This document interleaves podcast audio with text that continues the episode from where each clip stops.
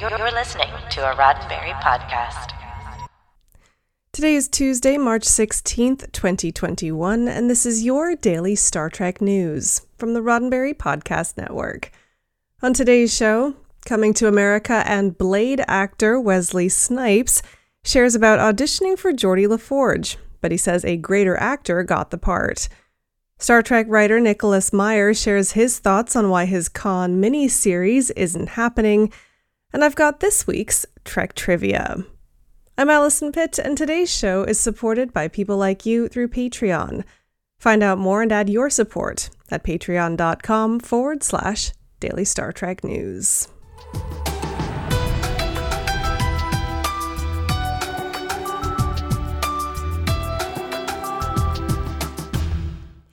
Somewhere in an alternate universe, Geordi LaForge is a vampire. That part's uh, probably not true. But what is true is that legendary actor Wesley Snipes once auditioned for the role that ended up going to LeVar Burton. And boy, would things be different if he'd actually won the part. Snipes talked about the audition in an interview with Collider that was published last week.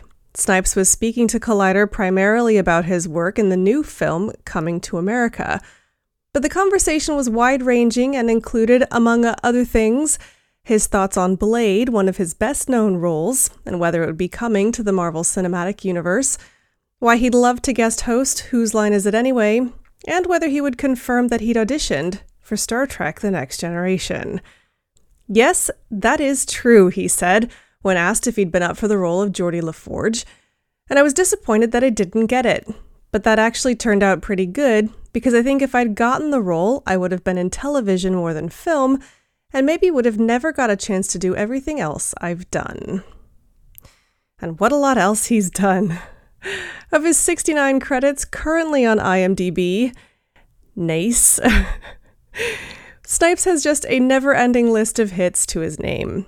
Among them, 1991's New Jack City and Jungle Fever, 1992's White Men Can't Jump and Passenger 57, 1993's Demolition Man, 1995's To Wong Foo, Thanks for Everything, Julie Newmar, 1997's Murder at 1600, about 400 Blade sequels, and the list goes on. A list that may never have happened had he been cast as Geordi. Now, Snipes recalled to Collider that he was close to getting the role, but he said a greater actor than I went on to make it famous. LeVar Burton was gracious over Snipes' praise. On Twitter, he said in response, Genuine love and respect, Wesley Snipes. Peace and blessings to you. Snipes' latest project, Coming to America, which also stars Eddie Murphy and Arsenio Hall, is available to stream now on Amazon Prime Video. Next up, and we're kind of staying with the 80s theme today, did you know that out there in the universe there is a script for a new Star Trek miniseries from Star Trek writer and director Nicholas Meyer? Unfortunately, it doesn't seem that fans will be seeing it anytime soon. No matter how you slice it, the television landscape is constantly evolving, and the way people watch television is no exception. In an exclusive interview with Trek Movie last week, Meyer shared his thoughts on why he thinks his miniseries isn't getting the green light. In the 1980s, Nicholas Meyer was a powerhouse writer and director in the Star Trek community. Meyer wrote and directed two Star Trek films Star Trek II The Wrath of Khan and Star Trek VI The Undiscovered Country. Meyer also wrote the screenplay for Star Trek IV The One with the Whales. In 2016, while working as a consulting producer on the first season of Star Trek Discovery, an idea from Star Trek executive Alex Kurtzman prompted Meyer to revisit the story of Khan Noonien Singh. Meyer set to work penning the teleplay for a mini series based on the exile of Khan and his followers on the planet Ceti Alpha 5, prior to the events of Star Trek II The Wrath of Khan. Unfortunately, by the time Meyer had finished his script, the world of television seemed to have moved on from the idea of the miniseries, and momentum on the project stalled. Meyer doesn't see this as the end, but he does recognize some of the challenges to getting his Ceti Alpha 5 miniseries into production. I don't consider it dormant because I think it's a terrific project, Meyer told Trek Movie. I think what happened was that the business model for streaming was changing really fast. And what was originally commissioned as a three hour or three night event, by the time I finished writing it, three hours was not enough. They wanted longer stuff. Now, one could argue that Meyer could simply expand on his script, filling out a full 10 episode arc, which is common for streaming or limited series these days. Now, while that idea isn't impossible, Meyer doesn't see it as the best move for the story itself. I think if it went on and on and on about Khan and Ceti Alpha 5, it risks becoming kind of like Gilligan's Island, which I think is a wrong idea, Meyer said. It was commissioned as a three hour thing, and there were certain parameters that were put down to which I adhered. Now, it's hard to say if Nicholas Meyer's three hour tour of Ceti Alpha 5 will ever make it to television screens, but we'll be sure to keep you up to date on any developments, if and when they happen. I've got Trek Trivia Tuesday here in just a moment, but first, a word from me.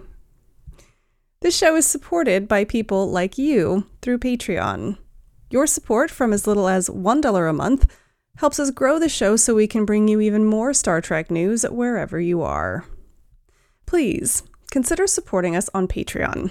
You can find out more at patreon.com forward slash daily Star Trek news. That's patreon.com forward slash daily Star Trek news. And a big thanks to you for supporting this show. And now it's Trek Trivia Tuesday. Did you know? The planet Vulcan, later known as Ni'Var after the Vulcan Romulan reunification in the 32nd century, was an M class planet that, while livable, was pretty inhospitable to humans. Compared to Earth, it had a much thinner atmosphere and higher temperatures, and the terrain was generally harsh. According to Memory Alpha, much of the planet was mountain ranges or deserts, and the tourist attractions included active volcanoes, ancient ruins, and lava fields. So, now a trivia question for you. There's one location on the planet Vulcan that holds special significance for Trekkies. Because according to a story by the legendary Vulcan philosopher Surak, the idea of infinite diversity and infinite combinations started there. It's also where Spock was reunited with his Katra in Star Trek III The Search for Spock. Where was it? Find out on Friday's episode of Daily Star Trek News. Well, that's it for today's Daily Star Trek News from the Roddenberry Podcast Network. Don't forget to check out the other great shows on the network at podcasts.roddenberry.com. Daily Star Trek News is produced by me, Allison Pitt, with selected stories by Chris Peterson. We're supported by people like you through Patreon. Find out how you can add your support at patreon.com forward slash daily Star Trek news. And finally, please make sure that you're signed up for the Daily Star Trek newsletter at dailystartreknews.com forward slash contact. Get all the day's Star Trek news delivered straight to your inbox every weekday morning. I'm back tomorrow with more of the Star Trek news you need to know, and this week in Trek history. I'm Allison Pitt. Live long and prosper. This is a Roddenberry podcast.